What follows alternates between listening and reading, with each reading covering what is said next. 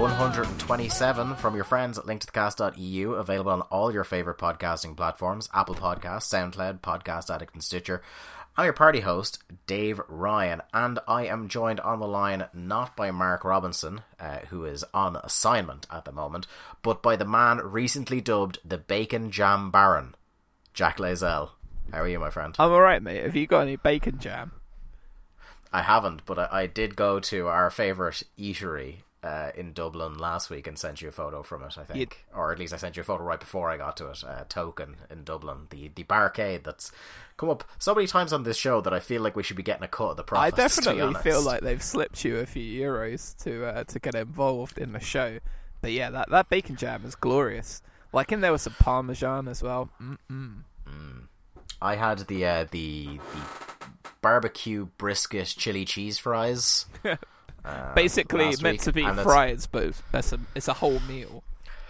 dude, there's a lot going on in that dish, and it's probably a meal in and of itself. But I did what we in the the Mick Grap circles called the full zig or the full Barry, and that was I got those loaded fries, and I also got tenders with that. Ah, do it. Um, Just just do it. Don't even think about it. Just get a ridiculous Yeah. amount of food and own it. Yeah, and then our, our mutual friend who who was with me uh, having food, Aideen, she pushed us to kind of between us split the the mozzarella sticks. And let me tell you, they are less mozzarella sticks in token and more mozzarella truncheons. Um, Jesus Dave, Christ, what are they paying things. you? it's not enough, whatever it is. Yeah, you're right. Zero is not enough. Uh, but yeah, we won't dwell. I'm gonna start talking about Bodean's and see if I can get a cut of that action. Because god damn, that's some good barbecue right there. even even if we can get our own booth, you know, like Kevin Smith has his ha- had his toilet in the Prince Charles Cinema. If we could get like a booth in a Bodean's with photos of the two of us enjoying Bodean's, I don't care, man. I'll take a urinal, the, the Jack Layzell Memorial urinal, even though I'm still alive. The yeah, the Jack Luzell. Oh, nice. I like what you did there. There he is. Um, how have you been, buddy? How are things? Like it's been a while since we've spoken because kind of when we last tried to record a popcorn social was at the height of uh, the technical difficulties period. Dave, I'm going to name the a hob podcast. after you, and I'm going to call it Dave Fryan. I could picture you furiously trying to jot down my name, and think of puns. I actually had that a lot earlier, but you were still speaking, and I didn't want to jump over you because it just seemed less classy. But uh, how are things anyway? Any any, any kind of non-movie? Because we're hopefully going to record a popcorn social thing. But any non-movie, non-video game stuff uh, that you've been doing recently? Because that's a pretty short list for me, to be honest. I'm just but I gonna have one box thing. out all of the uh, all of the things. Yeah, so I've been to a lot of live sport recently. I've been to three weeks in a row's worth of NFL games, loving it. Uh, been to every Chelsea home game and a couple of away games start of the season, loving it. Still haven't seen us lose, so can't really beat that. Uh, I went to see Progress on Saturday. Um, for I know you talk a bit of wrestling sometimes. Walter and Zack Sabre Jr. match is one of the matches of the year, and everyone should watch it. Uh, Yeah, so all of those good things. S- similarly, I will say to you, Walter and Osprey, if you haven't seen that yet from Yeah. Uh, four-year anniversary. my my my giddy aunt Walter is on a tear this Uh, year. he's he's he's just the best, probably in the world at having different variations of, of matches at the moment. I I, don't, I can't think of anyone on the independent scene that's doing better than Well, this is him. this actually came up uh, last night on the tweet machine as we're recording this. So Sunday night. Not to detract too far, this isn't going to become a grapple, but all of a sudden. But just one point is that, like, I I do for me, Walter is the MVP of the Indies this year. Uh, I don't think anyone touches him. But uh, there was an argument broke out last night last night between uh, our our pod dad Alan Farrell and uh, wrestling journalist David Bixenspan, uh, affectionately referred to as Bix uh, where Bix was trying to make the, the argument that Joey Janela was in fact the MVP of the Indies this year. Um, you know. and like, yeah, like I can see if you take a very myopic U.S. exclusive view of things that like Joey kind of moves the needle a little. Um, like even just before we recorded here, he sold out Spring Break in like ten minutes for Mania weekend, and some of those tickets were hundred and seventy five dollars. So he like even his name is definitely a draw on the indies, but I think eh, from what you want from an MVP is not only drawing people in, which Walter does, but match quality and, and as much as I enjoy Joey Janela matches uh, until he injured himself four or five weeks ago, I, I it, honestly I don't think anyone touches Walter on that uh, like f- from that perspective on the Indies at the moment. They don't, but I I see jo- Joey Janela's like the plucky underdog, isn't he? He's like, you know, look at Bournemouth. Look at what they're doing in the Premier League at the moment. like they don't have the, the, the quality in the strength and depth of anyone else of, of say like a Man mm. City. But then like Walter is Man City. He just comes along and not only does he have it visually, but he has like the genuine technical ability. So yeah, yeah. It, I, that's how I see that going. I just want to immediately like swerve it to a football metaphor, just because I missed the I missed the away goals podcast. Dave, by the way, we're just dancing on the grave of a million different podcasts here because we've got like the the away goals podcast is RIP. Yeah. We haven't done a grap up in ages for RIP. Uh, I mean, yeah. the popcorn social isn't quite RIP yet, but I'd imagine no. that someone will be donning the Rita Ora music in the background soon, unless we record one of those bad boys. Yeah, well, look, we have tentative plans on that, but I, am not going to say when because the last couple of times I've said exactly when we're going to record, we've ended up not. We're going to um, record it in six minutes' time. yeah, the grab up, the grab up is harder to do because usually that's you, me, Barry, and Mark, and that's really hard to get all four of us around, especially now that I have my job. Um, yeah and the hours are a little erratic with that. But like you know, wait and see, folks. The the grap up isn't gone. Dave, can uh, we please I, start another podcast that we yeah. do like three episodes on no, neglect? No, come no. on. No, Jack, because literally, I'll tell you off the air, but I literally just about two or three days ago agreed to do another one. um, with somebody else. Uh, Wait, are you, che- are you cheating on the link the to the, the cast network with someone else? No, no, it will appear under our umbrella, but uh, yeah, the less said about it, the better, because it's well, it's a concept that was loosely mentioned as a joke once on this show, but I'm actually taking it and turning it into probably a monthly thing. Is it about uh, history? No, it's not. Is it? A... Jesus Christ, Dan Dan Carlin has that corner covered with hardcore history dropping fucking four or five hour podcasts every few weeks. Like I wouldn't wouldn't fucking dare. But uh, anyway, let's. I want to know what your podcast. Can you just? You don't have to to tell us who who you're doing it with or when you're going to start it. Can you tease us and tell us what it's about? Let's just say it's about cheese. No, let's just say I'll say one sentence about it, and that's that suckers got to know. that's all I'm gonna say. Okay, that's all I'm gonna say. That's all. That's all you're getting. Well, you, you, I'll tell you off the air, but that's all the listeners are getting right now. But look for look for that new podcast in early 2019 is where we're we're aiming for. But anyway, uh, before we get on to video games, the one thing I did want to talk about, Jack, is uh, I've got myself caught up because I was sick over this weekend when I was supposed to have like four and a half days off.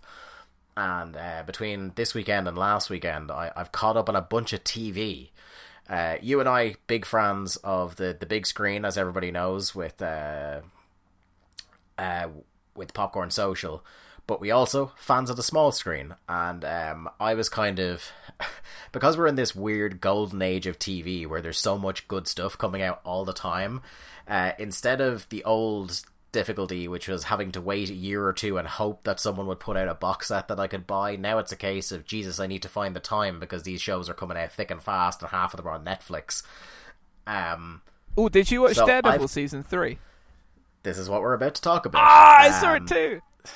So the two shows I want to talk about are Making a Murderer season two, which I finished, and Daredevil season three, which I am on the very last episode of, but we won't be spoiling it anyway. That's what you um, think. So, are you a Making a Murderer guy, Jack? I watched the first series and I got super mad at it, and I haven't revisited yeah. it since. Yeah, you're not going to be any less mad. I'll put it that way. Uh, season two is interesting um, because season two is the season of Making a Murderer that takes place in a world where Making a Murderer has already come out. So it's very kind of self aware of kind of ah, how they did has... the human centipede thing, where the the second movie was about how the first movie inspired other events. Yeah. It's it's absolutely a Tom Six joint. Um, the uh, the the, the way. By the way, when I like said the... we're recording a popcorn social in six minutes, I wasn't kidding. Welcome to the popcorn social. Take your um... oversized drink and shove it up your ass, or whatever you say in the intro. um. So yeah, it's it it's very self aware of like that. Um Making a Murderer came out and how it's affected the case and how it's affected the kind of public push for justice and things like that. So it tries to handle that. Uh, you be the judge of whether you think they're kind of even handed about it. Um, there's a new uh, lawyer on the scene in this season that's helping with Steven Avery's case that's trying to free him uh, a woman called Kathleen Zellner, who is like, I am scared to death of this woman. Uh, to borrow a fr- to borrow a, a, joke from John Mulaney, I bet an interesting way to kill yourself will be to cut in front of Kathleen Zellner in line and say, "Hey, lady, calm down." Uh, she scares the shit out of me, and she is uh, really good. And it's kind of a season about um, one how the the appeals are progressing and two about this this new lawyer who is trying to plug holes in the state's case against Steven Avery. Um, I don't think it, it it's one of these things like if you follow any true crime podcast or, or TV series, once you know about the case from the first season, uh, the cat is kind of out of the bag. It doesn't have that Moorish surprise factor that I think this first season had. That said, I, I think it's about as interesting a, a documentary series as you could have done with what has happened since. Um, it's much tougher to avoid spoilers because a lot of any time since Making a Murderer came out, any developments in the case become international news. So most people sitting down to watch Making a Murderer season two already know exactly what the status of Brendan Dassey and Steven Avery is as of as of now. Uh, so it's kind of hard that it doesn't have the twists and turns that that did. Same with um, uh, those Paradise Lost documentaries and the West Memphis Three. Uh, as soon as you knew where they ended up, um, the the Peter Jackson, what was that called? West of Memphis, wasn't it? Where yeah, Peter Jackson did documentary that was basically the the three Paradise Lost documentaries compressed into one. Uh, once you saw that, even though it was probably a better made documentary than um, Paradise Lost because you knew the case intimately, it wasn't as good. Um, but yeah, it's I I enjoyed it. If you enjoyed season one, you'll probably enjoy it. If season one made you mad, season two will probably make you even madder, uh, because they they start to you really get under the hood as to just how shoddy a job the the prosecution and the investigators did in basically it, well if you believe that Avery is innocent in trying to pin it on him um, because there are a lot more uh, credible alternate theories in this season. We'll, we'll say that much, Jack. We'll, we'll yeah, because in the first season, I was just like, you know, the second murder. Um, yeah, I was just like, okay, right. It doesn't seem like him and and Brendan like were involved. Um, sorry, yeah, the nephew is called. He's called Brendan, isn't he? Yeah, Brendan Dassey. Yeah, yeah. Brendan. Yeah. yeah. Like, it didn't seem like they were involved, but at the same time, the whole time I'm just sat there thinking, well, who the fuck did it then? like, yeah, well, nobody that's... cut this woman up and like burned her or whatever yeah. the fuck happened to her. Like some hideous thing happened to mm. this person. And yeah. Uh, uh, yeah. so I would, I am now going to go and watch it because I would like to yeah. know a credible theory as to. Oh, it's gonna, it's gonna make you super. People mad. don't just There's cut like themselves a... up and set themselves on fire. I yeah. found that guy. Um, was it like a brother or like a? It was a family member, and he was just a of of whose of, of the woman who died. Uh, ooh, I can't remember. I know Brendan's brother gave off vibes to some people because there's a lot of theories on him on different Facebook pages and on Twitter and things. And all I will say is that they look into the brother in season two. Ah, uh, um, okay. Well, I, I didn't like her her brother, or I, I, I can't. I, I, think it was her brother. He just seems. Sh- oh, are you thinking the flatmate? Maybe. Maybe that was he testified, kind of short. Yeah, hair. that's him. It, yeah, yeah. There's the the flatmate, possible ex boyfriend. Yeah, he was shady AF, my friend. Mm.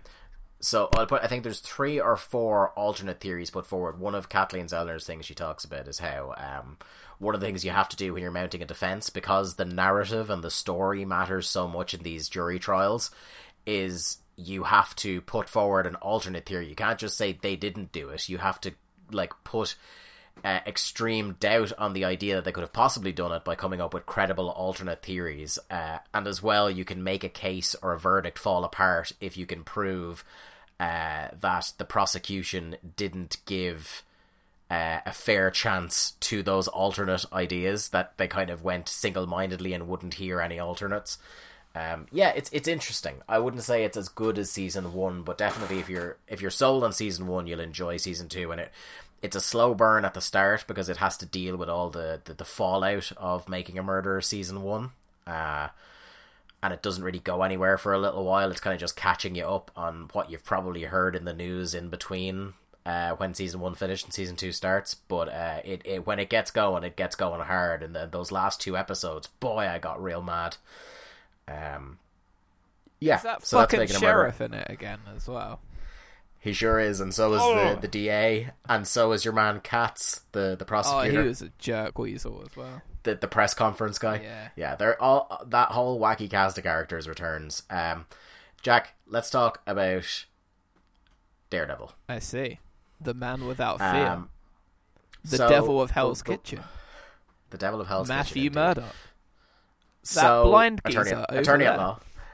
Um, so I think the verdict on the the Marvel fair on Netflix so far has been Daredevil season one, awesome. Yeah. Daredevil season two, not quite as good, but still very enjoyable. I'd- yeah. Hope the Punisher. Seven and a, seven and a half out of ten. The first half of that second season was outrageously good. Right up until the moment that he's talking to the Punisher in the uh, in the graveyard, I was like, "This Yeah. is fucking groundbreaking." And then and then when it Yeah. comes back, and then Punisher's in prison, and he's like. Fucking Fisk makes him fight all those dudes in the corridor, and it kind of evoked Matt in the first series where he had to rescue that little girl from that shit house, and he like beat a bunch of people up in a hallway. Like that was Yeah. so good. And then at the end of the season, they're just like, "Oh yeah, by the way, it's th- this guy th- and the hand," and I'm like, "Oh fuck it, fuck off." I hate the hand. Yeah. Oh man, we all hate the hand. Uh, I I think season two as well suffered from even though Punisher was good. I think it suffered from a lack of the the overwhelming dread brought on by Wilson Fisk. I, I know he's become a bit of a, a meme this season. Uh, have you seen the Wilson Fisk meme, which is like asks a simple question and then the screenshot of him going, "When I was a boy." Yeah.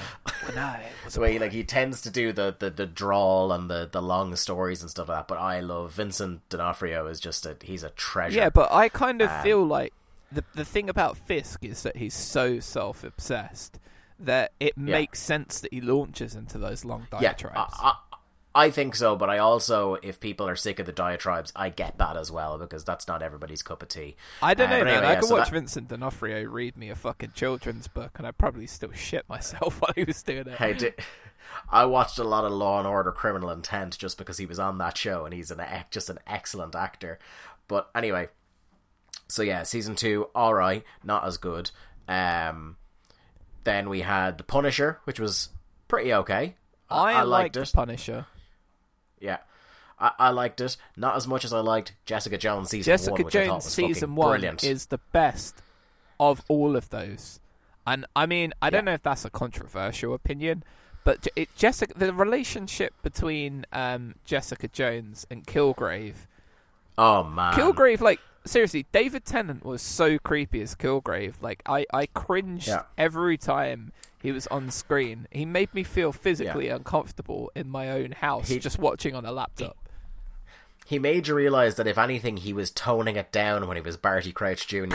in Harry Potter. All right, okay, I, I- won't I go that far because that thing where he's like doing that weird lick with his that was awful. Yeah. It, yeah. when uh when I um uh, to this day still Hello, if I see if I still see uh friend of the show Brian uh anytime I just do the Jessica to him it, it freaks him the fuck out. So that was awesome. Season 2 of Jessica Jones I still haven't Oh, got dude, it's and good. is my bad. I've heard it's really good.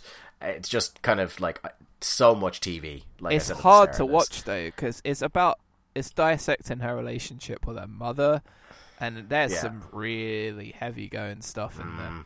That's what that's what I've heard, and I was like, I was not in the mood for a kind of a depressing show at that point. But I, I think I'll revisit it now because I have my Steam back after watching uh, Daredevil. But anyway, let's just zip through this because I'm conscious of Ah, how long the Luke- segment's been Luke going Cage on for. season Um, one, so Luke great. Cage, Luke I Cage loved. season two, I loved. but still good.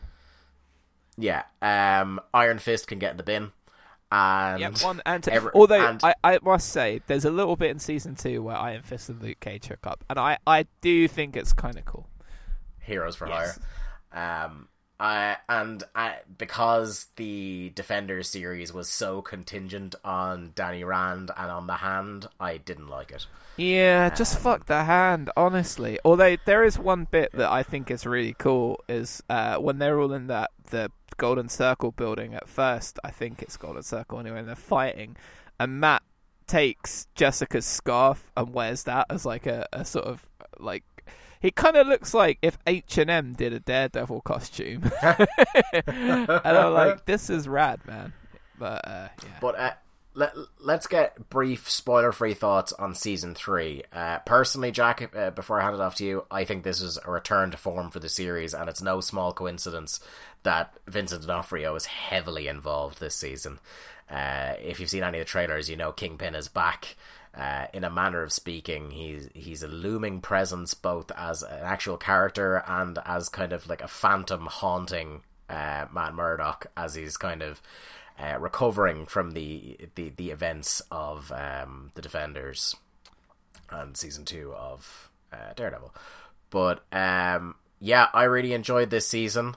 Uh, what did you think of it? Yeah, I really liked it. Um, it kind of my main issue at the start, it kind of felt a little bit slow. Now I know that's because, in theory, like if you just watched the end of the Defenders and then went straight into Daredevil season three, it wouldn't feel slow because Matt Murdock was in like some like dr- drastic accident in a building. Yeah. Um. So him gradually getting his powers back and being nursed back to health by nuns. He he was essentially hit with a building. Yeah, they, they they they crushed him under the weight of a building, um, which is fair. Uh, spoilers though, uh, but after that, like it picked up the pace, and what I loved is they gradually unfolded Wilson Fisk as like you kind of you start off and you see him get like stabbed in prison, and you're like, oh okay, like he feels like really vulnerable and really weak, and then Yeah. you realize And, and I find I find that plays off season one, where I think they they humanized him a lot. yeah.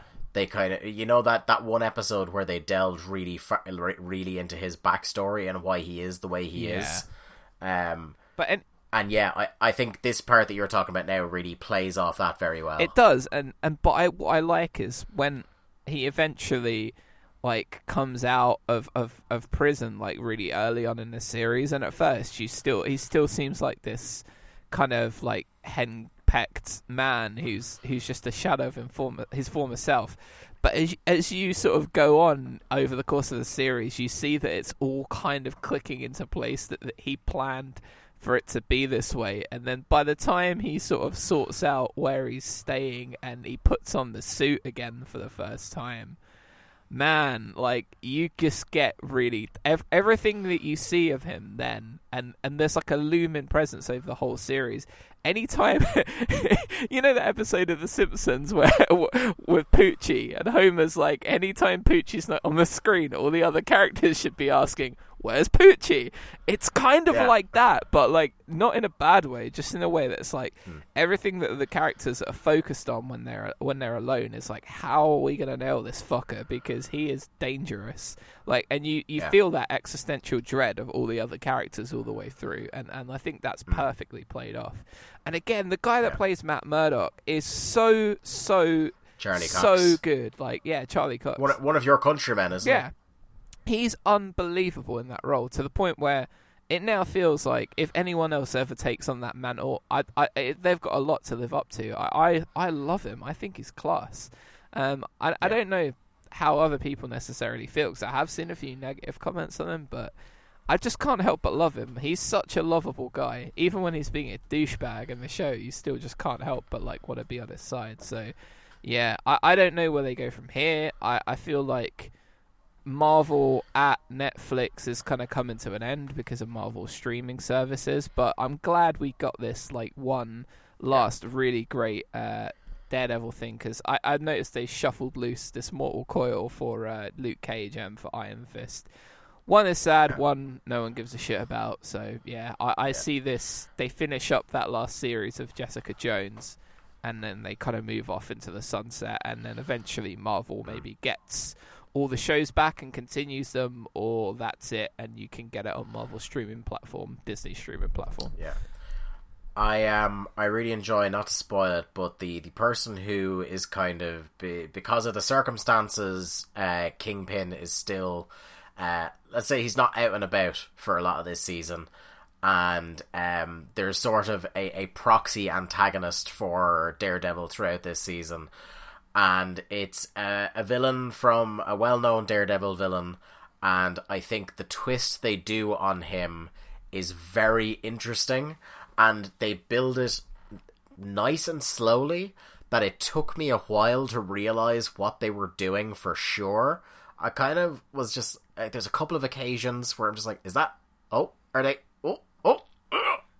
and it wasn't until maybe about episode seven where I was like, okay, yeah, this is what they're doing. This is pretty damn Yeah. good. This guy has ridiculous aim. I wonder who he could possibly be. Indeed, it's Deadshot. Uh, um, yeah, so like that's that's pretty great. Um, enjoyed this season. Um, will be sorry to see it end, but I got one episode left, and then the two things I still have on my schedule. Well, apart from as we discussed, Jessica Jones season two, I really want to watch The Haunting of Hill House, which everybody says is an amazing horror anthology series, and also I really want to watch The Chilling Adventures of Sabrina. Uh, because apparently it's excellent. it looks really which I- fun, yeah. And Salem is in it. When I heard Salem was in it, I'm like, okay, I'm on board. Because if they try to make Sabrina without Salem, they could seriously get Yeah. to fuck.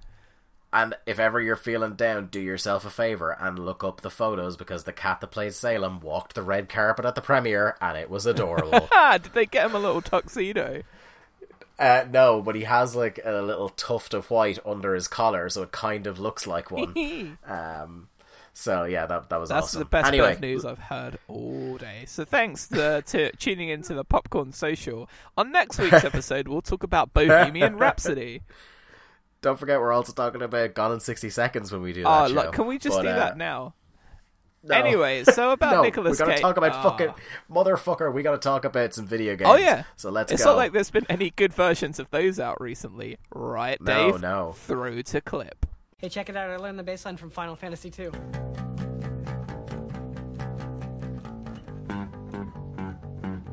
Scott, you are the salt of the earth. Oh, thanks.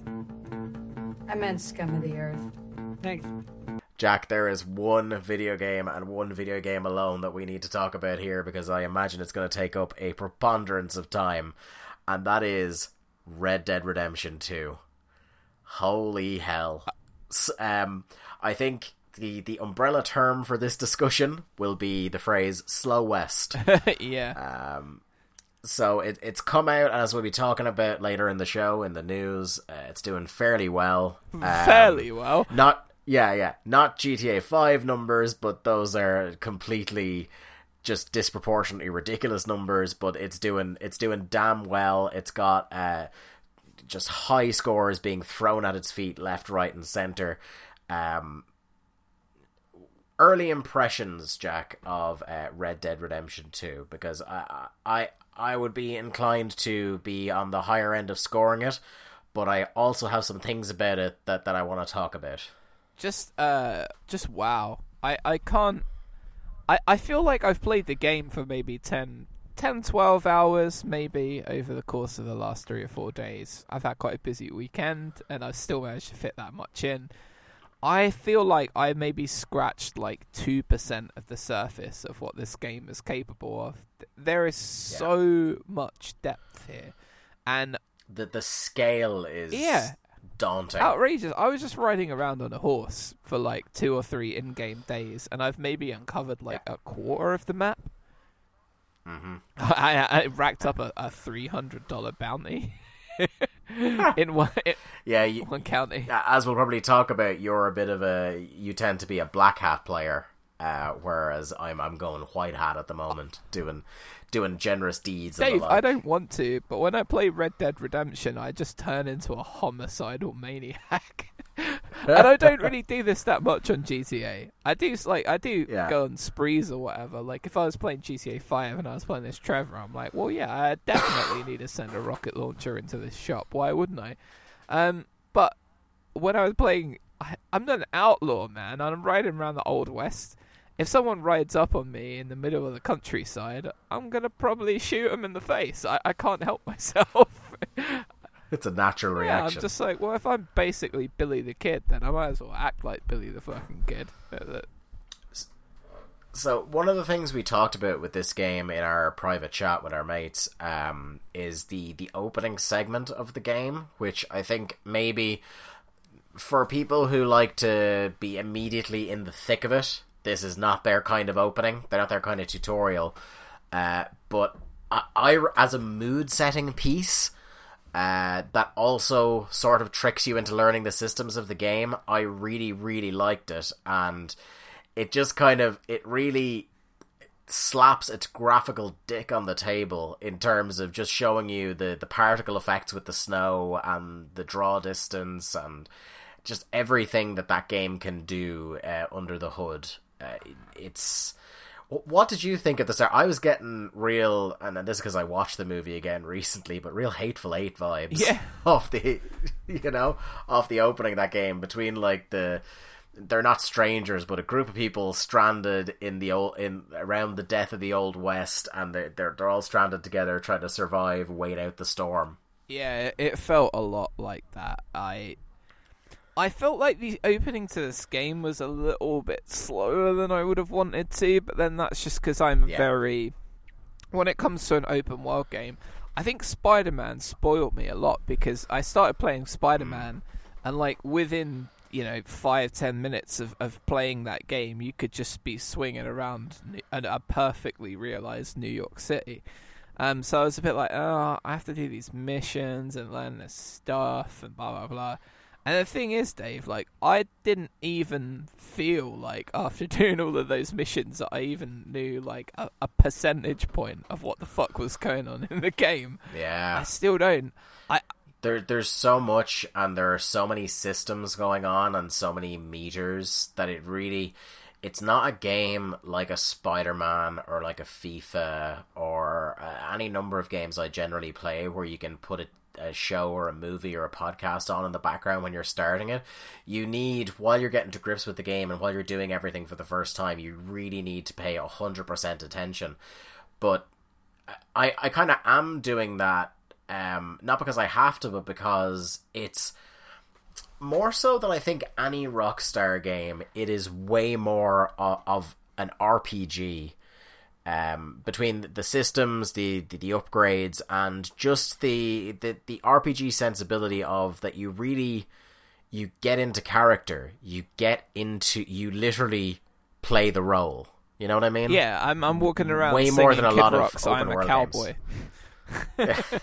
baby exactly. My God, that's bad. uh, uh, yeah, it's just it's so it, it's so unbelievably immersive. The world, I, I'm a sucker for an open world that doesn't feel like it was plonked there as a sandbox for you to play around in. I, I am a sucker for the kind of sa- the kind of sandbox open world that feels like it was lived in and you're passing through.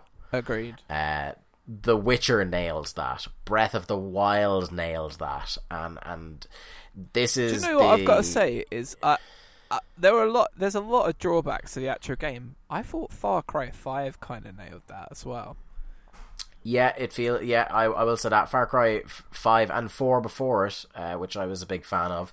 Uh, there was one I had there in my head as well. Um, in terms of oh Horizon Zero Dawn Oh last yeah, year, that's good.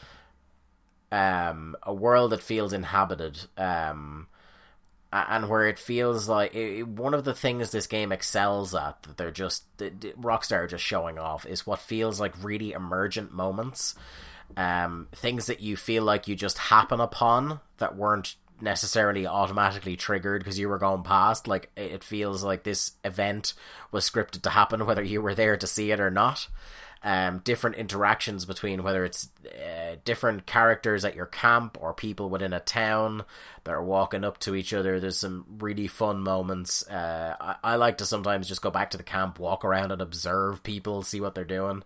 Uh, see what the AI subroutines are, are programmed to do. It, it's it's real interesting stuff. The the, the drawbacks uh, they're not personal drawbacks if you get what i mean i really love this game this game is definitely geared towards me Um, but I very much, in an objective sense, can understand uh, both the pacing of the game, which we've both already mentioned, that it is a real slow burn, down to the fact that even just your character Arthur Morgan, even his moving around is very slow. Not just the pace of the story or anything like that, but literal literal movement tends to be very slow minute to minute in the game. Um, as does uh, one thing that slows you down is that everything in the game has an animation and a control for the animation, and people who don't like that will tend to really buck against it. Uh, people who don't like that stuff in now, granted, this is a much better applied version of it, but David Cage is notorious for every single time that your character has to make an action, he he needs to make a button that does that action, and it slows things down quite considerably. And whereas in David Cage games, I think he does it just as an excuse to still call it a video game and not just a movie.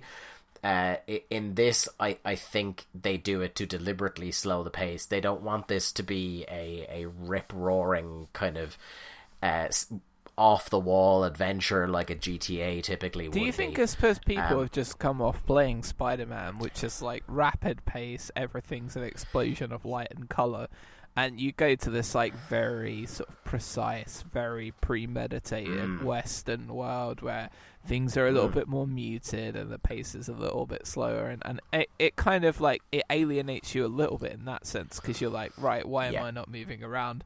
Why can I not, sw- not swing from place to place, etc., etc. Yeah, yeah, absolutely. And I think the more you play it, when you get into situations where the the pace is required to quicken. Um, sometimes you're on some sort of criminal caper, or sometimes definitely if you're me, just yeah. killing dudes left, right, and center. Sometimes you're collecting a bounty, or sometimes you're in a big shootout, or sometimes there's an early mission that involves you ransacking a train, and the pace does quicken. It doesn't feel like you're lumbering around then. Um, but if you think about it, these people walking around the West when that stuff isn't happening they obviously would be lumbering around. It's not like they could hop in a Maserati and fucking belt it around. I know Brian, who's a big RPG and a big Old West fan, is loving it, but was also saying that he was glad to finally unlock fast travel. Uh, because he tends to go far and wide and uncover the whole map and then start methodically picking things off. Um, whereas I'm kind of I'm still just my first camp Valentine and a couple of little areas around there. I haven't gone much further yet, so the the lack of fast travel so far isn't really killing me. Um, and plus, because it's a game I like to sit back and just soak in. I think I like the the long journey and just getting to see what happens. And okay, you know, some things you miss out on when you fast travel, like people that you can either help out or murder if you're a psychopath like Jack. I'd um, be killing, damn. Um, yeah, I, I, I really really like this game, and this is gonna be one of my games of the year probably. And it's a game I'm not going to rush to get done by Game of the Year podcasts. I really want to take my time and get completely immersed in the world, but I also I can see it being very divisive with it's people. Art, it's They're... art though, isn't it? It's it's complete yeah. art. It, it it's the sort of you know it's the kid A right turn after OK Computer. like y- yeah. you can see like something so obvious like GTA Five that that Rockstar have done, and then to go in this direction afterwards to like really do something that is a lot kind of different and a lot more slowed down and methodical is a really it's an interesting way to go and you can tell even really early in the game how much kind of love and attention to detail has gone into the story of the game mm-hmm. like all of the characters instantly within the first sort of 10 15 minutes of listening to them all speak you had a feel for them. You felt like you'd been around them for years you know that they all had very good sort of banter and interactions with each other. And even if you just like like you say you're in the camp and you just walk up to guys and talk to them you could have like a full fleshed out conversation with people about whatever's been going on. And it it's surprisingly yeah. detailed. Um so yeah i that uh, honestly it, it's like they thought of every possible thing you could do, and I, I just I can't see any flaws in it. But then you know, if I were to play you a symphony, you know, you'd have to be a very specific type of person to appreciate the depth of detail and intelligence of a symphony. Whereas if I yeah, played you Blank. Space by Taylor Swift, you'd be like, I really enjoy this, and I listened to it for three and a half minutes, and I had fun, and I could play that to like you know like a, a, a hundred thousand people, and they'd like it. Whereas like the people that genuinely, I mean, people will like this game. A lot of people will like this game, but the people that genuinely love it, I feel like there'll be a lot, lot less. I feel like that Yeah. it will alienate people. Some people will bounce off it, but if you put time into it, like it, it's so rewarding what you get out of it. And uh, I, A lot of people have compared it in that regard to GTA 4, which was the most polarizing entry in that series. I, Um, I, does Mark I- Mark I- dislike? Does he like four? me. Oh, is it It's you? me. Okay. Yeah, I, I, I don't like it. I But, love um, GTA 4. I think it's great. Yeah. The only thing that annoys me about it is the constant Can I guess? God. Kazim! yeah, is that like if you took that out of that game, it would be perfect for me. But then that's because I just love the New York City setting. Anyway, back to Red Dead Redemption 2. I, that is a yeah, that is a beautiful environment. I, I I don't know how much exploring you've done, Dave, but oh, Oh, dude, like the weather effects, the um just some of the getting like mud or blood on your clothes. Um ah, just it's incredible. The detail, the richness of the environment. Um one thing that feels really rewarding is when you go out hunting animals in it. It's a really rewarding process, provided uh, I've seen this on Twitter. People who didn't pay attention during that mission where they teach you how to hunt animals are having an awful time. That's a mission you really want to bear down on, and, and, and if you want to take some notes, take some notes. There's not a whole lot to it, but if you don't get it, you're going to be stuck. Unless you're a really Um, good shot with that repeater rifle, yeah, you, Yeah. you're. If you shoot one like one arrow and you slightly miss it, you can kind of change your approach and get it again. Whereas if you shoot a gun, everything within like a hundred meters around you will fucking flee for the hills. Uh, one thing I've seen a few people complain about as well. uh, I don't know how many times this has happened to you. It's only happened to me twice, both times today. For a couple of days, I thought people were insane. I hadn't seen it happen to me. Uh, when you get ambushed, Yeah, uh, and it's a real, you know, if you get ambushed by cops or whatever in GTA, you definitely, even early on in the game, get the feeling that with some clever driving or some clever shooting or something like that, you can get away. Uh, a lot of people are saying that the, the ambushes in this game are nigh impossible to escape from. You need to basically already have your weapon drawn before you realize it's happening, and even then, and even with Deadeye, you could still be very much in trouble. Oftentimes, I have. Uh, I've had moments where someone's tried to rob me, and it'll be like a group of three or four dudes. So I don't know how many people usually ambush you if you get ambushed. Uh, I had, by my count, at most, I think the O'Driscolls ambushed me, and I think there was seven of them. Wow. Uh, and that was not great. Uh, the least I've had is, I think, three or four. I happened on an O'Driscoll camp, and there was like five or six of them. So, Yeah. and I was like, okay, so I am currently an Englishman, and this is like meant to be like the 1800s, and I'm shooting a bunch of Irish guys. I feel very uncomfortable with this. I thought you'd feel very comfortable. no.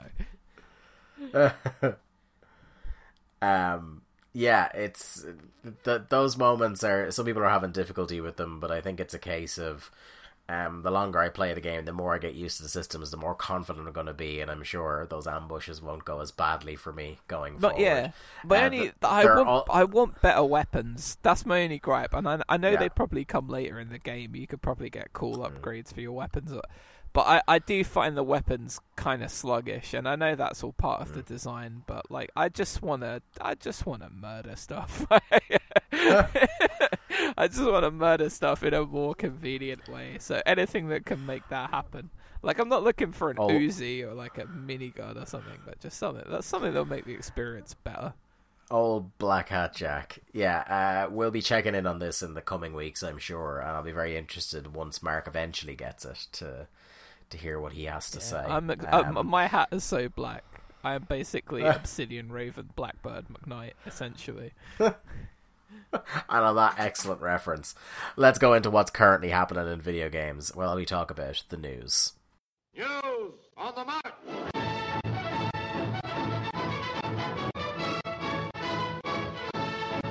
Jack, I put this one in specifically to pop you. Uh, Pokemon Go has been copied in the past, but never quite like this. JC Go is a saintly version of Poke- Pokemon Go devised by the Vatican, which tasks you with collecting famous religious figures to join your evangelization team, Italian newspaper Corriere della Sera has reported. You build up a Sunday school of saints and other biblical characters by going out and about. You'll find them hanging around in your neighborhood because where else would they be? Don't try and attack them though. Your biblical bros will be added to your team if you simply answer some of their questions. Otherwise, you can trundle around picking up items which allow you to eat, drink, and pray to top up your in game levels for each stat. Isn't that basically that Ja- Julia Roberts movie? yeah. Eat, pray, catch 'em all. Um, yeah, Jack, are you? Uh, do you still play Pokemon Go, or when did you hop Uh, I off just that? can't be fucked. I hopped off it like You got hardcore into Oh, that game dude, for a I while. was It was genuinely worrying. I was going to Holland Park and stuff and playing that. game. Do you know what broke the game for me? Is somebody showed me an app where you can just like like it's like a cheat app version of it where you can just put in coordinates like GPS coordinates and catch whatever. So I caught a bunch of all of the rare Pokemon, and then I had every Pokemon in the game, and I I had like really high stat versions of them all that I just caught, just you know, sitting in my room and not having to go outside. It was the going outside bit. Like I had genuinely lost weight, Dave, when I was playing Pokemon Go because Yeah. I was a lot of people did. I was walking around and I was fucking busting shit. Um, but yeah, I uh, once I that broke the game for me. It's kind of a bit like when somebody showed me the uh, PKHeX thing, where you can just like create a Pokemon and then upload it into into Yeah. the game, like from your PC or whatever, and it, it, it counts in game as legal, so you can use it online. And I think the majority of the sort of meta game of Pokemon I spent was like hatching eggs and doing stuff. Once someone showed me that, I was like, oh, great, so I can have whatever I want. So I just made a bunch of stuff that was really good for a bunch of times online, and I was like, well, nothing left to do here. And it was the same yeah, with that. it's uh, l- like with with Gen One when everybody was shown the Cinnabar Island cheat. Yeah. You were like, well, what's the point in going through the Elite Four like 6,000 times? I could just rare candy my ass. I I still I still think uh, before we move on, I, I still think that the the Cinnabar Island cheat is the most unbelievably specific cheat in any game that I ever did. Yeah. Well, but do you know what? There's there's a bunch of them that you can do if you go on like online and just look at how many really specific things that you can do in Pokemon Red and Blue. To like, there's a way you can get to the Elite Four like after sort of half an hour or something in the game. Like, I, how the fuck do people find these things, Dave? Uh, people just you know you watch uh, awesome games done quick and things like that, and you just marvel at how people really actively try to break games and figure out things like that. You know, more power to them. But uh, has uh, Jesus Christ Go tempted you? Is in it any way actually called to Jesus get- Christ Go? It's JC Go, and I can only imagine that's what JC stands for. I see. Uh, Um, there's some screenshots here on the Eurogamer article, and it looks hilarious. Car Go. or Jimmy No Cars Go if you're an Arcade Fire fan. Yeah, I uh, I do not care about this. I did find it funny for about 30 seconds. It's kind of one of those and this at the end of like a news report. Yeah.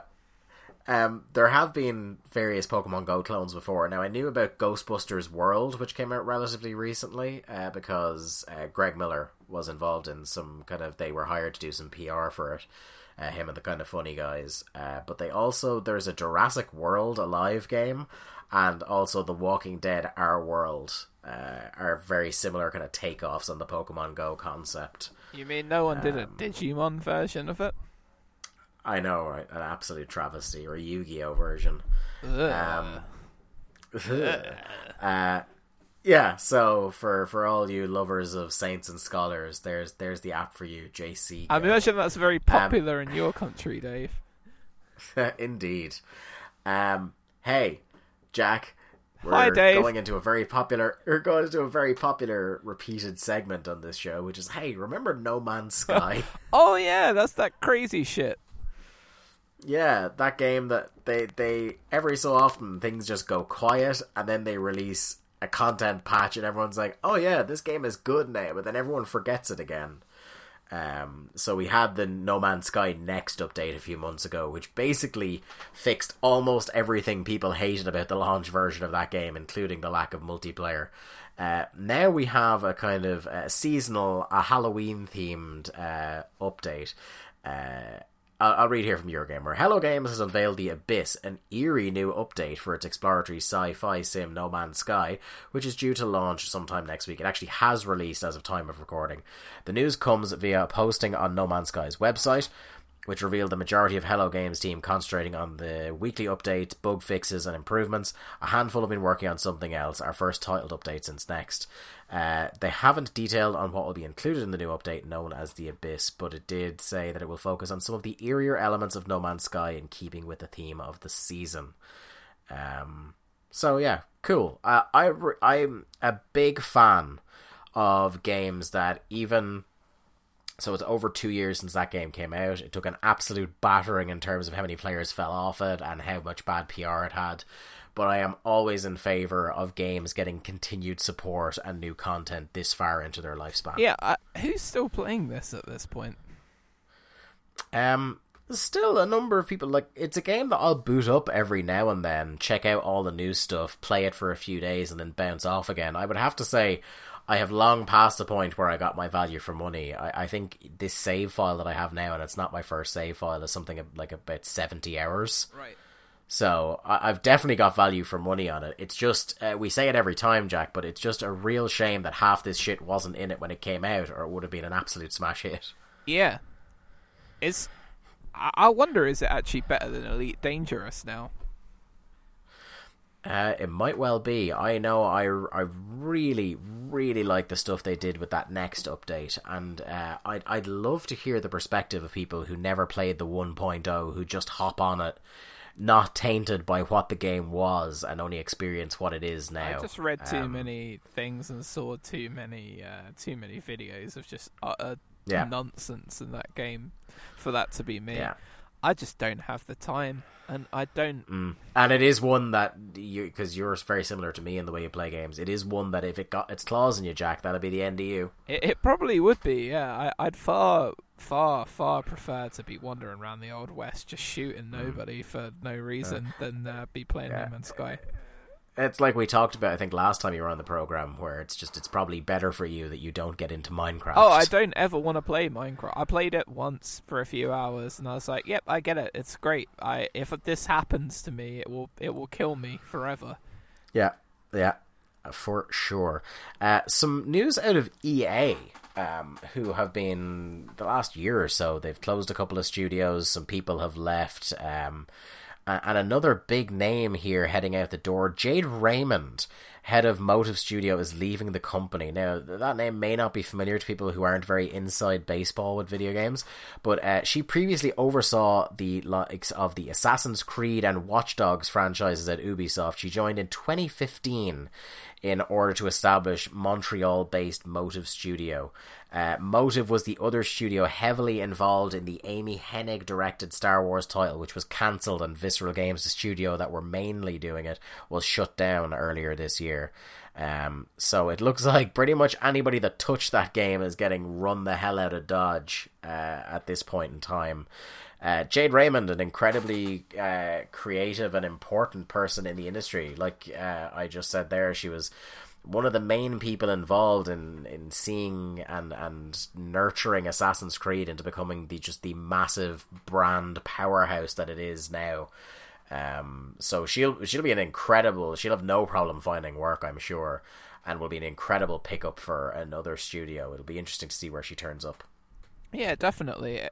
Oh, uh, mm, what what does it mean for EA? Like, I I don't know. They kind of reshaping their their corporate structure. Do we think, or is this something that like she?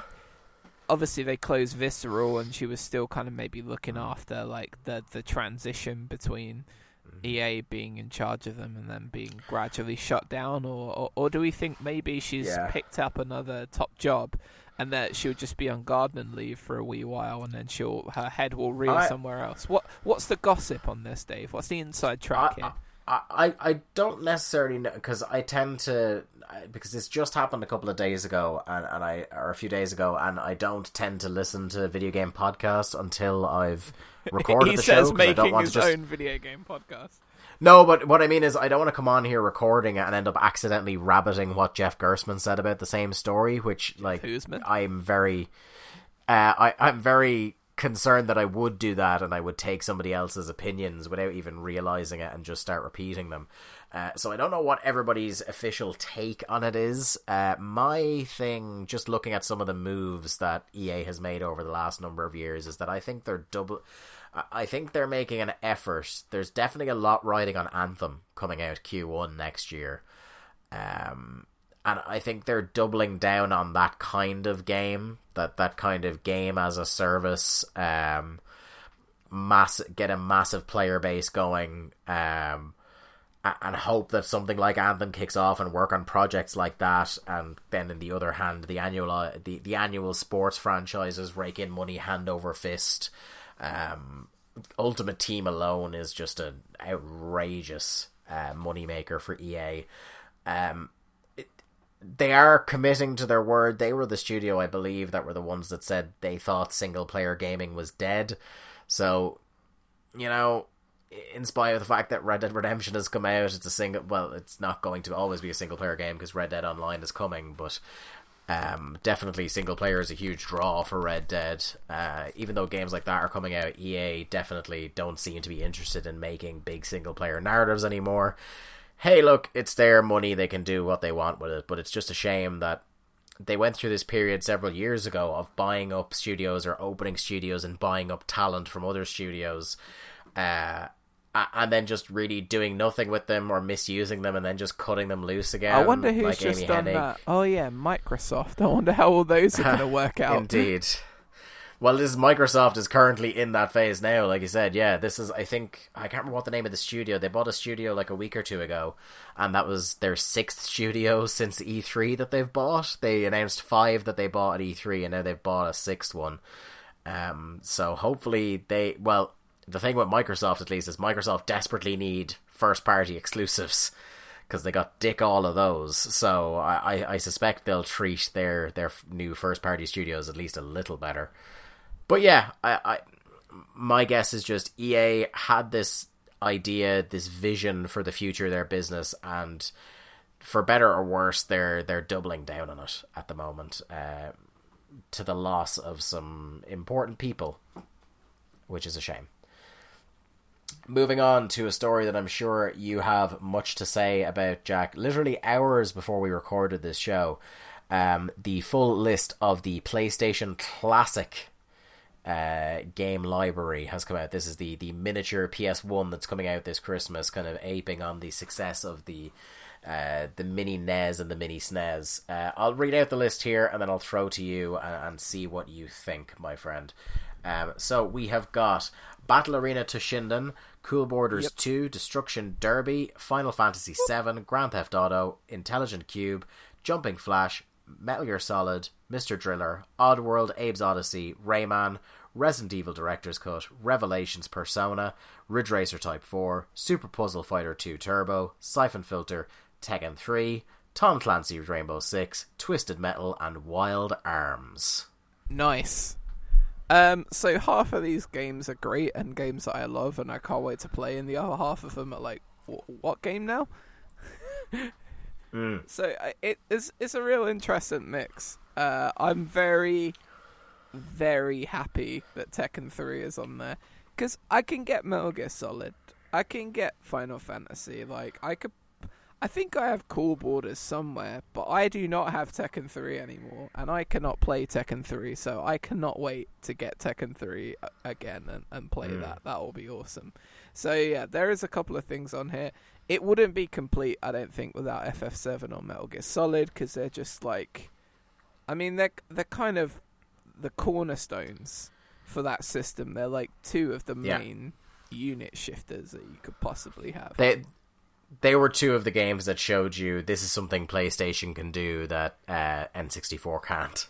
Yeah, well, Nintendo could have had Sony on board, but what did they do? And they and they did have Square on board. What did they do? They went to Philips.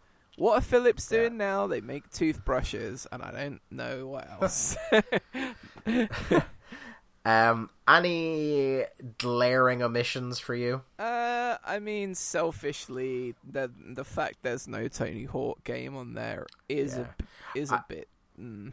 I would I would think that would be a case of prohibitively expensive to relicense all that music. I don't give a fuck. Um, that's what I mean. Like, i if I'm gonna go, like, oh, what could sensibly be on there? Then yeah, sure. Um, but then I mean, if I wanted to go really weird, I'd say I'd like uh, Brian Lara Cricket for the original PlayStation to be on there. A game that I played a lot. Pe- peeps were mad that there was no Tomb Raiders on there. Uh, yeah. I saw a great tweet from Barry today, which is, guys, I know you think you want to play those old Tomb Raider games again, but you don't. No, you don't, because you run and you jump and you fall off a platform because the camera changes angle, and then you do it again and again Yeah. and again. But let's be honest, a good half of people who want Tomb Raider on this PlayStation Classic only want to lock the butler in the fridge and never play it Yeah, again. that's what I'd be doing. Yeah. yeah. Black hat. um, Hey, I'm not the- murdering the butler, but if I could, I would. the other one I was thinking that I was kind of a little bit surprised by was Parappa. Yeah, Parappa would have been nice. Are they not bringing out like Uh, a no. remastered version of that? Like, or, or Oh yeah, it's, it, it, already- it Yeah, came. It was came out out, last yeah, Christmas. yeah. So that's why that's on there. They want people to buy that. Yeah. I'm happy though. It's a nice little testament to the era. It's a nice little bit of uh, of memorabilia. That that's kind of all I Yeah. wanted it for. And but I will be playing the fuck out of Tekken 3. By the way, uh, Dave, come over to England, come to my house and play Tekken 3 with me. I'm gonna murder you on Tekken Ball mode. One one thing I really like about the PlayStation Classic is that it automatically comes with two controllers. Exactly. Uh, in the box, which is good. Yep. Um, speaking of a game we talked about a lot at the top of the show, Red Dead Redemption Two, second biz- biggest UK physical launch of the year. Uh, Behind? Have you read this? FIFA 19. Oh, okay. Really? FIFA's still that popular? Wow. Dude, FIFA specifically in the UK, uh, just from doing this show now for three and a half years nearly, um, like FIFA is almost never out of the top ten in the UK, Yeah, fair enough. We're in a football obsessed and there, there's usually like an overlap of a week or two where the old FIFA and the new FIFA are both still in the top twenty. Wow. Is that true now? Yeah, uh, I don't know. I haven't looked at the the latest charts. Um, but yeah, it's so. Uh, I'll read the story anyway. It launched last Friday to impressive physical sales, becoming the second biggest launch of 2018 so far, behind FIFA 19. It's been eight years since Red Dead 1 launched, and in that time, Rockstar's Western series has become a household name. It's no surprise then that it doubled the week one sales of its predecessor. That's not bad going. And that is, of course, without digital sales counted. Include those, and it will have even further outsold Red Dead 1. Uh, it's the biggest launch for any PlayStation 4 or Xbox One game that is not FIFA or Call of Duty, Wow. which is such a massive caveat, but a like a necessary one. Uh, Red Dead 2 has also beaten several of the recent Call of Duty launches, including last year's World War II and this year's Black Ops 4. Uh, but Grand Theft Auto 5, Rockstar's last game, sold 2 million copies in its original launch week. Uh, a number of Red Dead Redemption 2 does not look get does not get close to troubling. Uh, 68% of Red Dead 2 copies were sold on PlayStation 4, where the console's timed exclusive bits and pieces launched first, despite the game looking best on Xbox One X.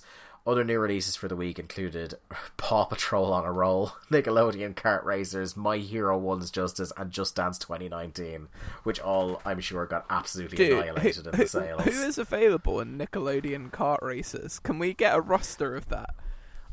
Giant Bomb actually did do a quick look of it, and it's um I won't spoil it, but it's it's something, Jack. Look up that video when we're done here. No, It's- dude, I want to know who's in Nickelodeon kart races. Spoil the fuck out of it. Dude, I, no, I'm not spoiling that Oh. shit. You, you, I, I, I gotta make you look at that game and see what Uh, it I mean, I um, ah, please, like, is there a Keenan and Kel kart? I'm saying nothing. Oh, there must be. I'm saying nothing. No, there's not. It's, it's Nicktoons, man. There's no Keenan and Kel, unfortunately. D- It would be the biggest news in the world, and we would have dedicated an entire show to it if that was the Can case. Can you imagine, like all of Um, those, like, is it that's so Raven and stuff used to be on there, and uh, That was was that not Disney oh, Channel? was it? I thought. Yeah, Am- Amanda show was. Oh right, yeah, Amanda's. Oh yeah, but that would just be sad now after what happened to her. Yeah. Popcorn social, peace Um, hashtag. Um, a bit of sad news for myself and Mark Wargroove, the spiritual successor to Advance Wars, has been delayed into into the first quarter of 2019. This is the launch press conference for the the Switch, I believe, was the first time we saw Wargroove, and we were like, "What the shit is this? It's fucking Advance Wars! Oh my god! Oh my god! Oh my god!" And we've been begging for Wargroove ever since. Every time there's been an indie showcase or a direct, we want that Wargroove release date. But sadly, it is being pushed uh, into next year. We always say on this show, Jack, that uh, we much prefer a game to delay itself if it's going to come out working rather than force it out now if it's broken in little bits. Uh, were you an Advance Wars guy? Is, is Wargroove a game that you will be looking out out for when it comes out next No, year? Wargroove sounds like a band that I wouldn't want to see. I, I, I genuinely look. I was That's looking fair. down the uh, the run run through of the show, Dave, and I was like, "Yep, heard that. Yep, heard that. Okay, yep, sure." I saw Wargroove, and I was like, "Nah, that no idea." and I listened to your shows, and I, I, Yeah, I know, and yeah. it has just not stuck in my head. I haven't. Do you just want to give me like a thirty second primer as to what Wargroove is? Uh, very simple. It's Advance Wars, but on the Switch. Okay, That's ba- that's basically that it. was like three seconds. What are you going to do with the rest of your 27? um I don't know, do some improv or some Yeah. shit. Actually, I'll I'll move on to the next and final story. Is Dave, what what's do, the deal with is- airline food? What's the deal with airline peanuts? Here is my favorite story of the the whole la- uh, last two weeks. Uh, obviously, we didn't record last week uh, because Mark sprung on me on air that I'd need to find a co-host, and it was too late to try and draft you in. But uh, thanks for that again, Mark. By the way, really appreciate it. I like you, Um, Mark. best story of the last two weeks. So we followed the Puddlegate story in the build up to the release of, Spy- of the Ballad of Joe Spiderman on the PS4 a few weeks back, and the the the piss babies giving out about the removal of a puddle from an E3 demo in the final version of the game. Uh, accusing the game of scaling down its graphics and its uh, just the, the game in general um, which turned out to be completely unfounded. The game came out and it was a technical marvel and a fucking brilliant game to play and one of my favorite games of the whole year. However, the Insomniac have not forgotten the the Puddlegate controversy and have decided to have a little bit of fun at the expense of those people. Uh, remember Spider-Man 4's Puddle, uh, PS4's Puddlegate? Ahead of the game's release, people got hot under the collar about an adjustment in puddle placement in a scene which sees far less water coverage. There was a kerfuffle, but inevitably, when the game came out, people started playing and enjoying it. The kerfuffle evaporated. Anyway, Puddlegate looked like this. So the, the, the Eurogamer article has the before and after of the water effect. Now, developer Insomniac has issued a playful fix for Spider-Man's Puddlegate, and it comes in the form of puddle stickers. So there's a photo mode in Spider-Man where you can add some fun, wacky stickers to, to your photo that you can share on social media. And in the latest patch, they've specifically added puddle stickers. And I thought, as a way to kind of go, haha, fuck yourselves. we were right in the end. I I thought this was a magnificent way to put a full stop on that argument. Insomniac have just nailed absolutely everything about this Spider-Man so far. Like it is genuinely great. Like, and this is just the icing on the cake. Is that it's like, yeah, we did this, and everyone complained about it, and the idea now that like you can then go and do something like this as a joke. Like it kind of felt like for a while initially because I know you always seem to think I'm some sort of like gigantic South Park fan. Uh,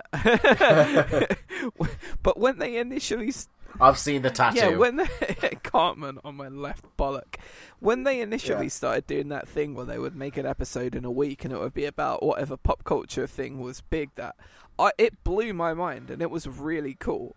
And then after a while, you just get really fatigued by it. But the fact that someone can now do this with a video game, with something interactive, where they can be like, "Oh, everyone ragged us on this, so we're just gonna put this in," I think that's so fucking cool that they can do that. And yeah, I, I just I've got nothing but love for Insomniac from just minute one of this whole Spider-Man thing. And ah, yes, I I've played a little bit of uh, of the the next DLC, but Red Dead Redemption happened, so yeah, I, I, I can't wait to to sort of get to grips with it. I know it's only a few hours long, but I might I might save it up actually until the next one comes out, and then just do them back to back over a weekend or something. But Yeah, no, not thumbs up. Insomniac, you are glorious. Yeah, indeed. Uh, that's going to draw a close to our news for this week, and now we're going to go into the Link to Cast Book Club, which is our feature every week where we talk about uh, an important game for the past that you should play for the first time if you haven't before, or play again if it's been a long old while. We got an absolute classic uh, this week on the schedule, and one that I was stunned on the last uh, episode of this podcast to learn we hadn't covered yet. Now, myself and Jack are going to address that as we go back to 1996 and talk about a game called Resident Evil.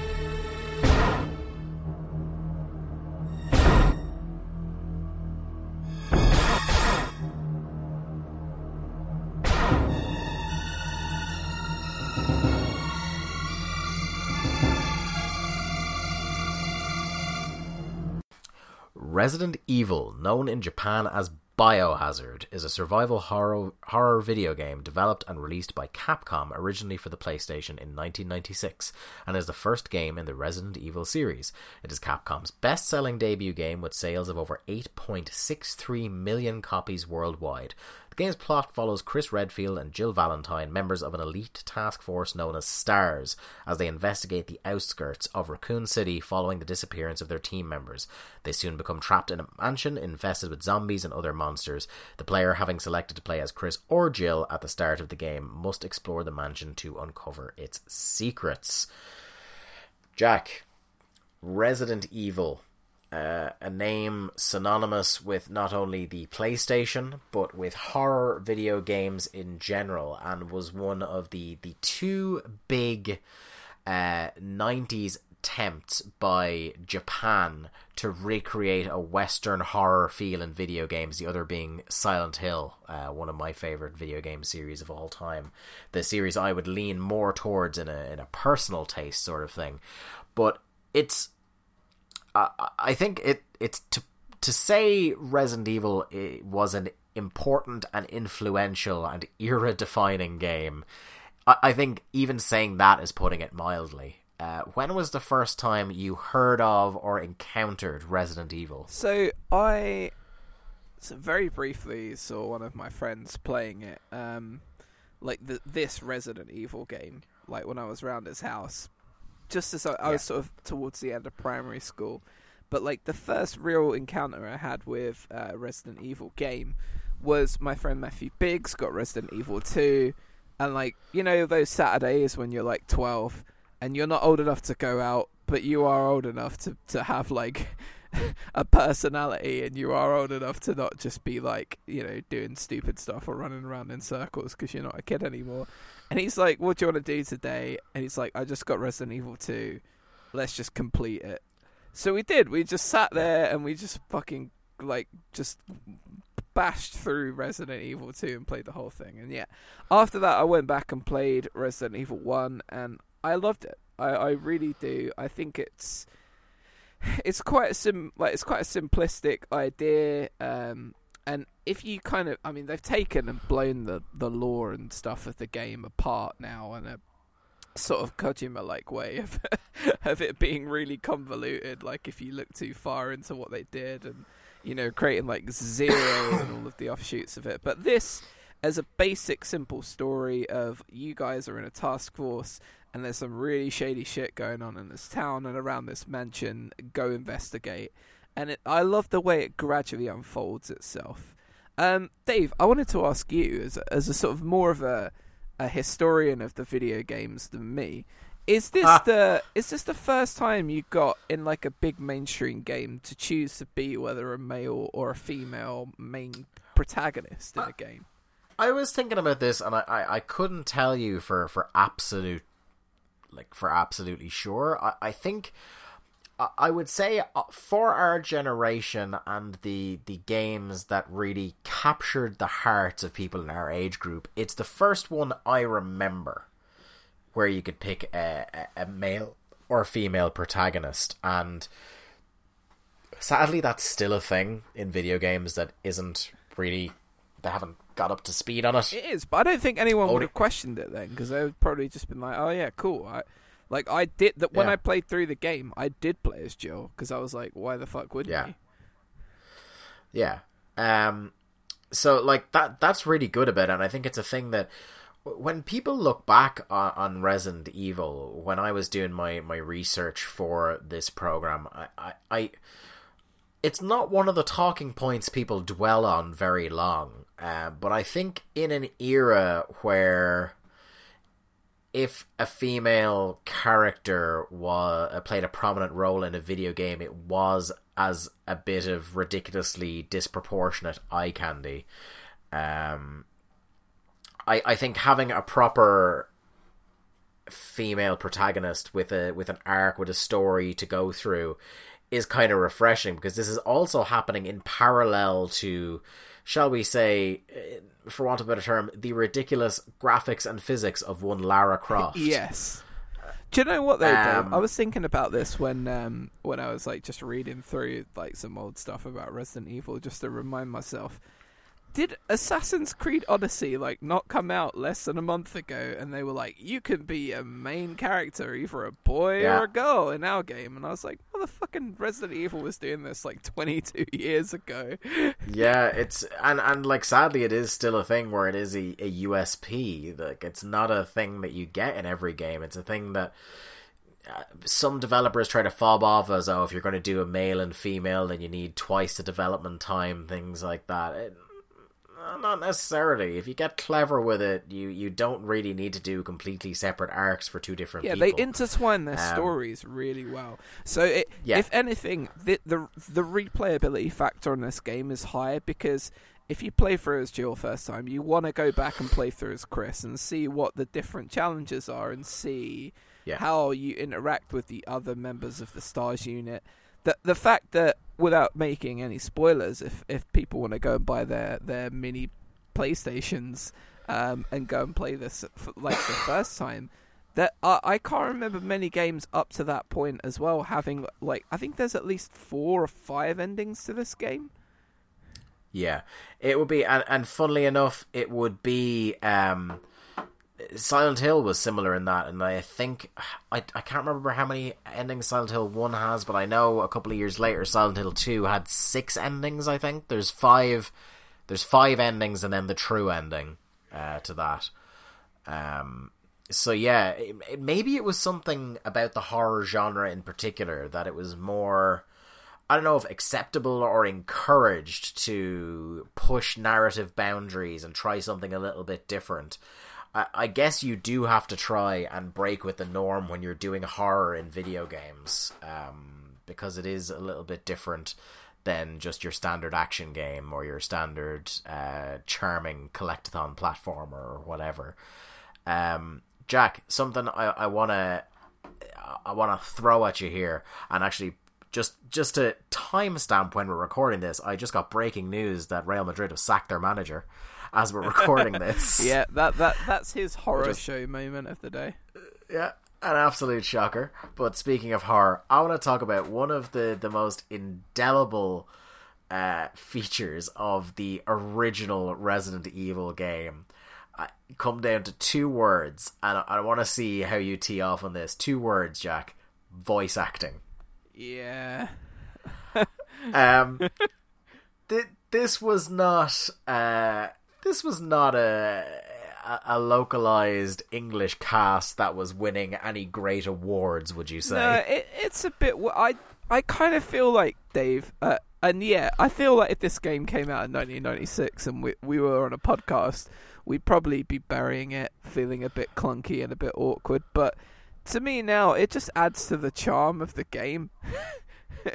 like, Yeah, it's there's something like, and and it is again. I think if this was an action game or a different genre, I think it would get buried deep beneath the earth much more than it does for the the level of voice acting.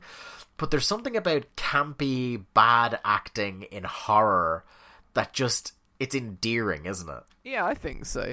I don't think it was a specific choice that they made, but um, uh, games come in translation wise from Japan to England back then. Like it took so long to do, and I feel like it was Yeah. a bit more of an afterthought. Like, they'll let's. We're still fucking waiting on Mother Three, like. oh yeah. so yeah, okay. So it's still a problem even now, but it um it it was it was what it was in that sense. Like yeah, I, it it kind of feels wooden. I I just. You're right. It's a slasher film thing, isn't it? Like the the bad acting Yeah. and stuff. It it it adds to the charm of it, in my opinion. But then again, when I played this Yeah. the first time, I was also like a, an early teen, so I had no real concept, I think, of, of what was and wasn't particularly bad acting. You might tell me you've got Yeah. more of a sense of like ironic detachment at that age, but I just accepted it at face value for what it was. Yeah, I um. So I to to get into kind of personal impressions as well about the the, the, the whole game. I want to talk about a couple of memorable moments here. And Jack, I'm a guy who I'm a, as you know through Popcorn Social and this program. Uh, I am a huge fan of horror, whether it's horror movies, uh, books, or video games, anything like that. Horror, I love it. Uh, whether it's for the the actual earnest spookiness of them, or just some of the camp aesthetic, or just I'm very much appreciate the craft of horror. Um, in a way that I I appreciate not everybody does. Um, particularly my my usual co-host Mark has no time for horror. Yeah. Uh, I think we got through something like five minutes of PT, and he would not take pick the controller up anymore. Um, iconic moments from Resident Evil. Now, I would generally say that even though I'm a huge fan of horror and I consume a lot of horror, not a lot of horror would genuinely terrify me or scare me or make me jump. You know, you get the odd jump scare that will get you a little bit, but I, I genuinely would be 90% of the time unfazed. And that's not that's not me just going, "Oh, look how cool I am. I'm very unaffected by horror." It's just I, I don't know what it is. I've just it's it the horror doesn't really get to me. Get I find it funny that way. horror a lot of the time, especially Yeah. supernatural horror. Do you know what scared me? Yeah, uh, mini- Fre- Fre- Freddy Krueger, man. Freddy Krueger is fucking yeah, hilarious. mini popcorn social again. I want to see. F- I want to see First Man. That uh, that th- the Ryan Gosling Neil Armstrong film, which we will talk about on our next Yeah. episode of the Popcorn Social in 2020. Um, and I th- there's a bit where like they're in space and they go into like a sort of like a spin, like a terminal spin, just going round and round and round, and like the G's are building up and they're losing control of. Them. I find that more terrifying than anything I see in a supernatural horror film. Because that is legitimate. Like, if you are spinning around in a Yeah. tin can in space, you're fucked. Like, there are no such things as like demons and zombies and all of that shit. So that that's funny to me. The, the, scariest film ever to me is like Contagion, that Gwyneth Paltrow movie where she dies in the first Yeah. ten minutes. Because if a big, like, really easy to pass around virus did get into the, the atmosphere or something, we're all fucked. We're all dead. That's scary. Yeah. Resident Evil is not scary. Resident Evil is sort of campy horror to me, and that's why I like it. That's why I like the bad voice acting. It's why I I, it, I like the telegraph moments. Now, Yeah. later Resident Evils, like Resident Evil Six, that will shake your bones. Man, Resident Evil Seven from last year. a lot of people just yeah, seven. like, sorry, I it's so, said six. Six was yeah. bad. Uh, yeah, seven ha- really got to a lot of people. Um, and I think we talked about it before on the show, but the way that did a kind of almost scatter shot approach to horror, in as much as pretty much any type of horror or any type of freaky thing from horror movies you can think of, they did their take on it. So that hopefully during the course of the whole game, at least everybody was gotten to once. Um, but when I think of, like I said, games back then, with the exception of I think Silent Hill 2 is the one game that ever got to me, and it doesn't get to me anymore, but it did at the time because I played it when I was fucking 12 when it came out. And yeah, that game creeped the shit out of me, as well it should. It's the greatest horror game ever made. I'll fight any man on that one. But um, for the the vast majority of my memories of Resident Evil, it, it didn't really get to me because a lot of it is, as we said, that kind of campy zombie movie sort of aesthetic. However, Jack, I will say one thing, and I know this will resonate with you and it will resonate with most people at home who can probably already guess where this sentence is going to finish. But when the dog comes through the window, Yeah, yeah. Fuck that. I nearly threw the PlayStation out of my house There is, or out of my friend's house because it but was you in know his what? house when we There is a it. moment like that. I remember Resident Evil 2, the first time I we encountered a Licker, and you just saw that pool of blood dripping from the ceiling, and you're like, "Huh, there's blood coming from the oh my fucking god!" And a Licker just lands on you and just starts wrenching loose you from the mortal coil, and it just shits you up. But yeah, that rabid ass dog coming through the window. that is an ultimate all time video game jump scare. That yeah.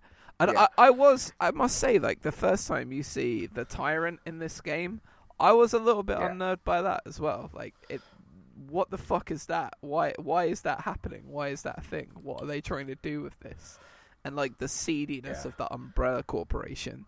I think I like Yeah. that. I like the fact that they build it up like I, I, I- do, yeah, I do love a shadowy, seedy, pseudo governmental kind of organization. yeah. It was one of the th- until it got to past the point of parody. Umbrella Corp exactly. It's kind of the, one of the things I liked about Venom was um, Riz Ahmed again. Popcorn so short is is Riz, is, is Riz. Ahmed's like creepy lab boy who's trying to bond people to symbiotes. But so the, the further you delve in, that was so yeah, Umbrella. it, it was. It It- really it- was. I, I sat there and I thought, uh, did I actually message you that at the time? I was like, this feels like no, I don't think it this feels like something the Umbrella Corporation would do. Like I was expecting Milla Hohovich or, or whatever her name was from the movies. Milla Jovovich. Yeah, that's it. I like to say Hohovich.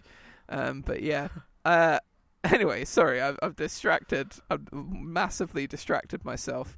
Uh, but yes, I I am a big fan as a boss in this PlayStation era of that tyrant boss. I think the fact that you not only have the option to beat it, but you also have the option to let it roam free. Say if there'd another, never been another Resident Evil, like the worst outcome of the game is that you've basically lost everyone and you've let this tyrant loose on the world, kind of like a Jurassic World Two kind of ending.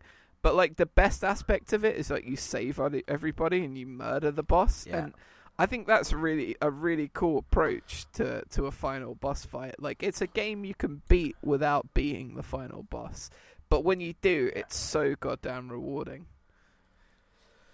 Absolutely, and it is like it, there is an art to bosses in that kind of game, and I, I, like I said, I think they do nail it perfectly. And giving the option to basically being a, being able to finish the game without beating the boss is a really clever way of solving that problem before it even comes up. Because they're, I, I know at a certain point, bosses started to become passe just because of the preponderance of games trying to top themselves with a ridiculously difficult boss. It kind of burnt out the concept for a long time. Um, but yeah, the way Resident Evil tackles it is fantastic. Do you have any other before we, we get to the end here um, and, and wrap it up? Any other abiding memories of the original Resident Evil to hit on before we, we, we wrap up? here? I mean, I already got into it, but yeah, the Umbrella Corporation is Yeah. it's really cool. Like, cause yeah, it's like a little bit Yeah. cheesy. Like, oh, it's an umbrella corporation, but like I remember just getting further into it, and um, when I was that age, that's when I, I really started getting into James Bond and stuff like that. So like any Yeah. sort of company that like on the face of it it's Yeah. like we're good but then deep down you just knew those fuckers were evil so like the Goddamn Spectre. when you like start revealing all the laboratories and stuff and you realize like what they've done with this T virus you're like motherfuckers how could they do this like and I remember getting like really angry about it but yeah I uh I, I I just it's a game that it's a game that brought me an immense amount of joy for it, it, it's weird because for like a such a dark game such a horror game there was a real connection to this one and I, I don't know if it was just the Yeah. age that I played it at maybe it was maybe it was the the day of bonding playing Resident Evil 2 that like really made me happy when I got Resident Evil and played through that as well. I was like, oh, there's another one. I can I can go and Mm. play this other one. This is the first one, and then I'll understand more what what's happening in this one. But yeah, it, it it's the a general experience of an art form, and I mean it's it's a franchise now that's sort of become impossibly big compared to what anybody could would probably have expected. And yeah, now you can play Resident Evil Seven in VR, but I don't know why you would do that unless you wanted to never sleep ever again. yeah, true. So, so yeah, it's a Um, series that evolved a lot, and I the, the humble beginnings of this game are, are more than worth checking out. If I because I, I, know you normally give it to the other person, but I quite like you to do the elevator pitch for this one, Dave, because you, Yeah. you you so I sh- rarely like get a really good shot at an elevator pitch, and I think like you Yeah. can sell this one. So that's why I'm wrapping up my thoughts here. Uh, one thing I will say before I launch into the elevator pitch is that I think the GameCube remake of Resident Evil 1 is fucking boss. And if you can get your hands on that version of it, do that. there were so many versions But- of it as well, like. Oh yeah, sure. It's on PS4 as well. The, the they remade the GameCube remake for PS4 and Xbox One, uh, but it's not as good as if you if you do have a GameCube and you can get hands on that remake. Uh, check it out. There out. was a DS But anyway- as well, wasn't there? I would not be surprised if it is available on my toaster. um, Oh dear. second only to Skyrim in terms of ports, I would imagine. But anyway, And it's still broken. Uh, let's hit that elevator pitch. So, coming from the the, the mind of a horror fan here, uh, and someone who loved that late '90s, early 2000s period of Eastern interpretation of Western horror. Uh, I think, whereas, as I said at the top, my personal preference is towards Silent Hill because I think what that does is gives Western horror and Eastern spin. It's it's definitely still very J horror in a lot of its sensibilities. I think this is the most tonally this and Resident Evil Two are the most tonally perfect reinterpretations of Western horror by Japanese developers. It has got all the good and all the bad of Western horror in it. It is scary at points, both in terms of just the the, the concept and, and the story that that's told, and things like the tyrant, as you mentioned. Uh, it's also got the jump scares that Western horror likes to rely on a lot. The dog coming through the window and several other moments like that. Um, it's got the arch kind of campiness of a lot of Western Yes. horror. We talked about the voice acting. Now, not necessarily intentional, that part of it. I think that was just really bad acting. But that is something that occurs a lot across horror. That even if you're watching a bad horror movie, if the acting is equally bad, it makes it very, very enjoyable. Um, it is just a love letter to everything about the zombie movies. If you're a fan of Romero movies, a fan of just Western horror in general, as I said, th- this is the game for you. There is very, there are very few horror games that happened after 1996 that don't have some Resident Evil DNA in it.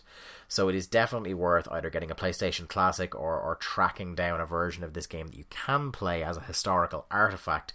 And on top of that, with the Resident Evil 2 full remake coming out next year, I think it is an excellent primer to introduce you to this crazy, crazy world uh, of Resident Evil. It's a, it's an absolute masterpiece. By the way, uh, every time I of- remember that PS4 remastered like graphical version of Resident Evil 2 comes out, I just get a little bit more excited.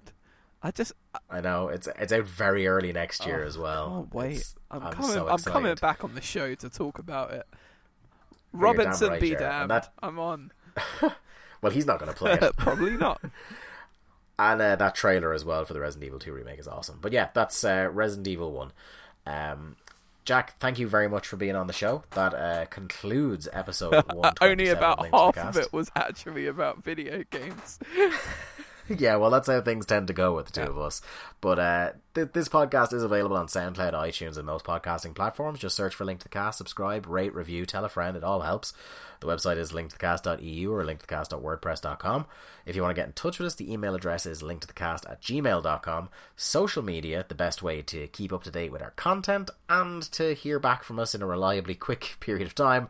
Facebook.com forward slash linktothecast and at linktothecast on Twitter individually on the tweet machine. Jack is at Jack Layzell, and I am at the Day to Dave. Uh, if games aren't your only interest, we sometimes have other podcasts. Oh, do you? Tell me about yeah. Uh, there's this show called the Popcorn Social, Jack. You might have heard okay, of it. Okay, yeah. Uh, two dulcet-toned young men uh, intermittently talk about films. How in- intermittently which... is this? Well, on this program, it's about fifty percent. That's quite. Uh, but yeah, we're we're we're hoping to get one of those in the can quite soon. They're like some of my favorite things, and some of the the listeners out there. It's some of their favorite content we do. So we will make an active attempt. I have an idea for a Christmas special of that show as well that we must talk about off the air. Okay, anyway, jingle all the uh, way. We're doing that. uh, we've also got uh, the Grap Up, which in one form or another will make a comeback. Uh, just keep an eye to that. The but glass podcasts... will break and it will emerge. Yeah. and our most intermittent podcast of all. Once every two years, we do podcasts about football tournaments. But uh, these podcasts, plus our weekly Link to the Cast flagship broadcast, are all available in the same feed. So just subscribe to Link to the Cast, and that will do the trick. And of course, if there's any episodes you want to go back to, if there's a game you think we must have covered, because we probably have 120 episodes in, 127 episodes in, uh, have a search on the website. There's probably an episode there, or search in your podcast archive, whatever. Silent download, Hill too. Enjoy. And hey, because oh, we've definitely done that, and uh, because we're starting to look, we've still got a, a, fair whack of ideas going forward. But if if somebody sees any glaring omissions like Resident Evil, how I didn't cop to last week, we'd never done that. I'll never know. But if anybody notices glaring Dave, omissions, that, give me a that aggressive out. inline episode is coming. yeah, I know, right? Uh, give me a shout out on the tweet machine, either at Link to the Cast or at the Day to Dave, and I'll make a mental note of it, and we'll hopefully come to it. But anyway, that's been episode one twenty seven of Link to the Cast. I've been Dave Ryan. The man on the line has been Jack Layzell. We shall talk to you all with the return of Mark Robinson next Marcus week. Alonso's got lovely hair.